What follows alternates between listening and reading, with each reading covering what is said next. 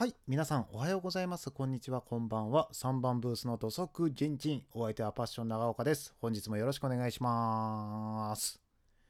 はい。えー、このオープニング、本日4回目の収録です。まあ、本日って言ってももうまた深夜になってるんですけども、ただいまのお時間は27時5分、えー深夜3時ですね。相変わらずの深夜ラジオ体制で、えー番組収録をしております。でですよ、えーっと、先ほども言いましたけども、この番組じゃない、このオープニングをもうすでに4回撮ってるんですよ。4回撮ってる理由が、えーっと、まず最初に出て、本日本当は16時台に番組収録をしてたんですよ。で、そのデータがまず、うまいこと収録が取れてなかったということで消えていた。で、2回目がその収録してる音源がある前提で収録をしたので、まあ、そもそもそこが使えなくなってしまった。で、3回目が、じゃあ撮り直そうと思って撮りました。ちゃんとレックしてるのも確認したにもかかわらず、パソコンに入れたらデータがなかった。で、今もう一回撮り直していると。えー本日なんですけど、もういよいよ、もう満を持してダイエット企画の話をしていこうかなと思ったんですが、それは一旦ちょっと置いといて、それ以上に皆さんにね、聞いていただきたいお話があるんですよ。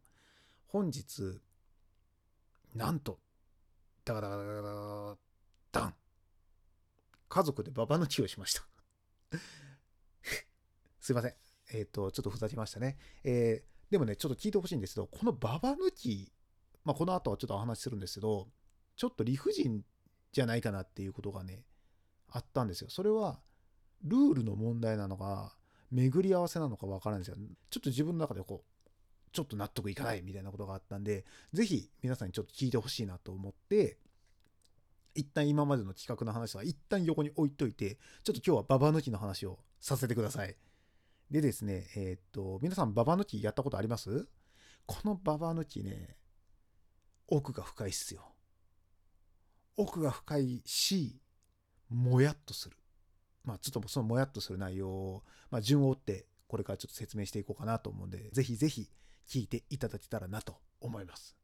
でね、あの、息子が帰ってきて、あの、まあ家族でですね、トランプをしたんですよ。ババ抜きを。あの、3人でやったんですけど、最後の方になってくるとやっぱカード少なくなってくるじゃないですか。で、えっ、と、妻が馬場を入れて3枚のカードを持ってて、で、僕はカードを1枚持ってて、当たりを引く確率が3分の1なんですよ。当たる確率が。妻が3枚、僕が1枚。で、息子も1枚か。そうそうそうそうそう。で、妻のカードを僕が引く。僕のカードを息子が引く。息子のカードを妻が引く。っていうような順番で、じゅんぐりじゅんぐり回してたんですけど、僕1枚じゃないですか。妻3枚持ってるんですよ。で、僕はこの中から1枚当たりを引かないといけない。っていう状況で僕引いたんですよ。そしたら、馬場だったんですね。ああ、外れたわ。僕2枚じゃないですか。で、息子は2分の1の確率なんですよ。馬場を引くか、カードを引くかのどっちかなんですよ。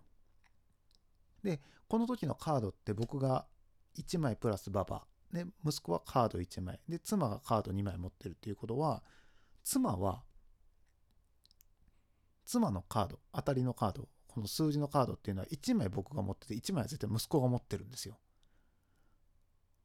ね？で、僕が今、馬場とカード1枚持ってますよね。普通のカード。で、息子に引いてもらったら馬場引いたんですよ。ってなると、今度、息子は馬場と普通のカード1枚持ってるんですね。で、今度、妻の視点からすると、妻カード2枚持ってるんですけど、その状態で、馬場引きは自分とかにも戻ってきますけど、もし数字を引いた場合、1個となくなって僕が引いた上がりなんですよ。つまり彼女はその時点で2分の1の確率なんですよ。馬場を引くか上がるかのどっちかなんですね。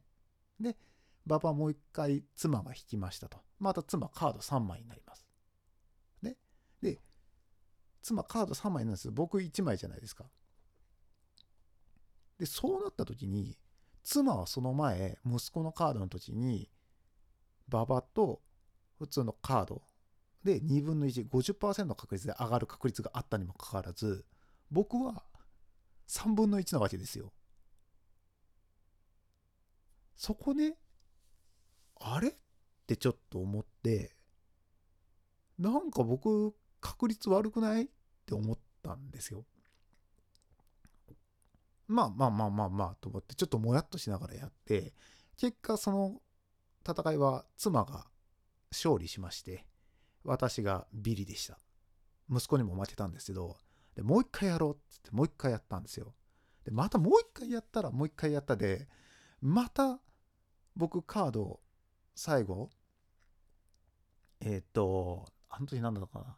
最後僕カードを1枚になって息子もやっぱ1枚になってやっぱ妻がやっぱまた3枚持ってるんですよ。でまた馬場が回っていって妻は2分の1の確率で上がれる。僕は結果また3分の1から引くみたいな。でまたそれも負けたんですよ。また負けない息子にも負けてまたサインだったんですね。でこれはと思って次カード配ってもらって切ったらもう一番初めスタートの時点もう残り2枚だったんですよ。全部捨てられて。やったもうあとはもう数字1個引きゃ勝てるっていう状況だったんですね。でその後今度順番も逆にしたんですよ。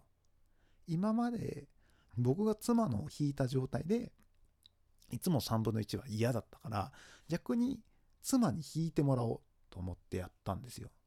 そしたらですね僕2枚じゃないですか。で妻カードたくさん持ってるんですよ。で息子もカードたくさん持ってるんですよ。ってなるとですよ僕が2枚しかないので正直なところでほとんどあと残ってる大量のカードっていうのは妻か息子の方で絶対揃うんですよ。引きゃ。そうですよね。ババ抜きの理論としては3人なので。でその順番でするとどんどんどんどん息子がカードを切っていってで息子がカードを切って捨てていくし妻は妻であの僕がカード引くじゃないですか。引いてまあなかなかもう2枚しかないので当たらないんですよ。息子から引いたやつ。で妻は僕の3枚のうちどれか引いたら大体揃うんですよ。それはそれで。なので僕のところの2枚カードは全然変わらない割にはずっと2枚あってどんどんどんどん2人のカードが減っていくっていう状況ででねあともう少しっていうところであの僕がね息子がね馬場持っててそれ引いちゃったんですよ。で僕3枚になるじゃないですか。馬場引いて。うわーって思ってた時に妻がひょいっと引いてなんとパッても捨てたんですよ。わかります？言ってること。僕3枚カード持ってます。取ったら取られるっていうのがあるので息子のカードを取りました。ずっと2枚だったのに結局揃わず3枚になりました。まあパパだったか揃わないんですけど3枚になりました。で妻はどんどんどんどん減っているので妻は妻でこの3枚の中からババ込みの3枚の中から1枚引きました。引いたら揃いました。カード捨てます。残り1枚になります。1枚になりました。カード引きます。息子はそのカードで揃います。捨てます。そうすると息子1枚になるんですよ。そしたら取ったら取られる理論でいくと息子は妻のカードを取って妻1抜きしましたよね。息子は息子でその1枚を取ってワンペア捨てたんで残り1枚になってるんですよ。そうすると僕結局それ引いて馬場だけが残るっていうね。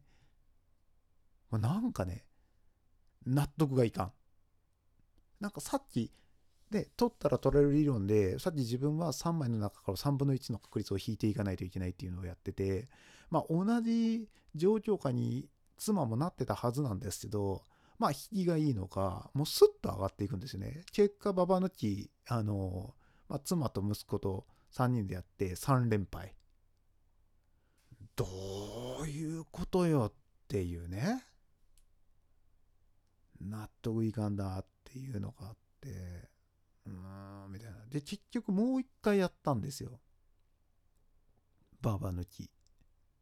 結局それも妻が上がりまして1番でもうね全敗ですババ抜きってなんかコツあるんですかねまあ揃ったら捨てるっていうのもあるし揃わないでその揃ってもそ捨てないっていう選択肢ももしかしたらあるのかもしれないですけどそれやって勝てんのかなとかって思ったりとかしてうーんまあやっぱどうしても勝てなかったですね今日は。まあ今日言いたい言いたいのはさっき話した通りその3分の1で当たるか2分の1で当たるかってまあもちろんカードの巡り合わせっていうのもあると思うんですけどあまりにもそのなんだろう2分の1の確率っていうのが今日は全く来なかったんで自分に。なんか気づいたら負けてたとか。まあ最後までね馬場がいつもいつも僕のところにね残ってたっていうのがあってなんか納得いかないなみたいな。だから皆さんもねもしかしたらその馬場抜きやってて多分理不尽なことってあったと思うんですよ。今まで。僕みたいな。もうぜひ皆さんに聞きたいですね。そういうことがあったかないのか。おかしくないとなんでよっていう。だって今今分かります？あの僕3枚持ってる時妻2枚持ってるんですよ。僕その前の話した時は妻が3枚持ってて僕1枚っていう状況だったじゃないですか。なんかねなんか納得いかないっすよね。ね。うーんまあカードの巡り合わせなんでしょうけどなんかもやっとする。うーんみたいな。で今日はもうほぼ全敗してっていう。なので今日今もう妻も息子も寝てるんですけどまあご機嫌ですよ本当。勝って寝てるんでね。羨ましい。まあちょっとねどこかでね本当ババ抜きのなんかセミナーとかあったら行ってみたいなっていうぐらい待ちましたね。実は今日ね僕あのババ抜き3連敗してるんですけどその前にも実はトランプであの家族で戦ってるんですよ。その時僕全全敗してるんですよ。あの神経衰弱とかも。ほんとね息子が神経衰弱強すぎてねもう嫌になるぐらい。で全敗してもちろんババ抜きも全敗してるんですよ。僕は唯一ねあの家族の中で勝てるのは七並べなんですよ。で七並べはなぜ勝てるかというと あの僕止めるのうまいのでうまいっつったら変だな。あの聞いてる人からすると大人でないって思うかもしれないですけどまあ勝負の世界ですからね。そんなね5歳児であろうが妻であろうが人生の厳しさをやっぱ七並べで教えとかないといけない。もう僕も小さい頃から七並べでねあのお父さんとかから厳しさを学んできた人なんでねここは教えないとなと思ってこうパッション長長岡家としてこのやり方をもうやっとかないとっていうことでやってるんですけどまあ勝てるのはそれぐらいですよね。七並べぐらいですよね。それ以外はねもうこれっきりダメなんですよ。勝てない。まあ神経衰弱もあのカード覚えないといけないじゃないですか。もうね苦手なんですよ覚えるのが。パッて出た時にここ何ここ何って覚えてるんですけどやっぱね覚えやすいやつ覚えるじゃないですか。例えば真ん中はこれとか一番角っこは何の数字だったかなみたいなの覚えると思うんですけど大体そういうのってみんな覚えてますよね。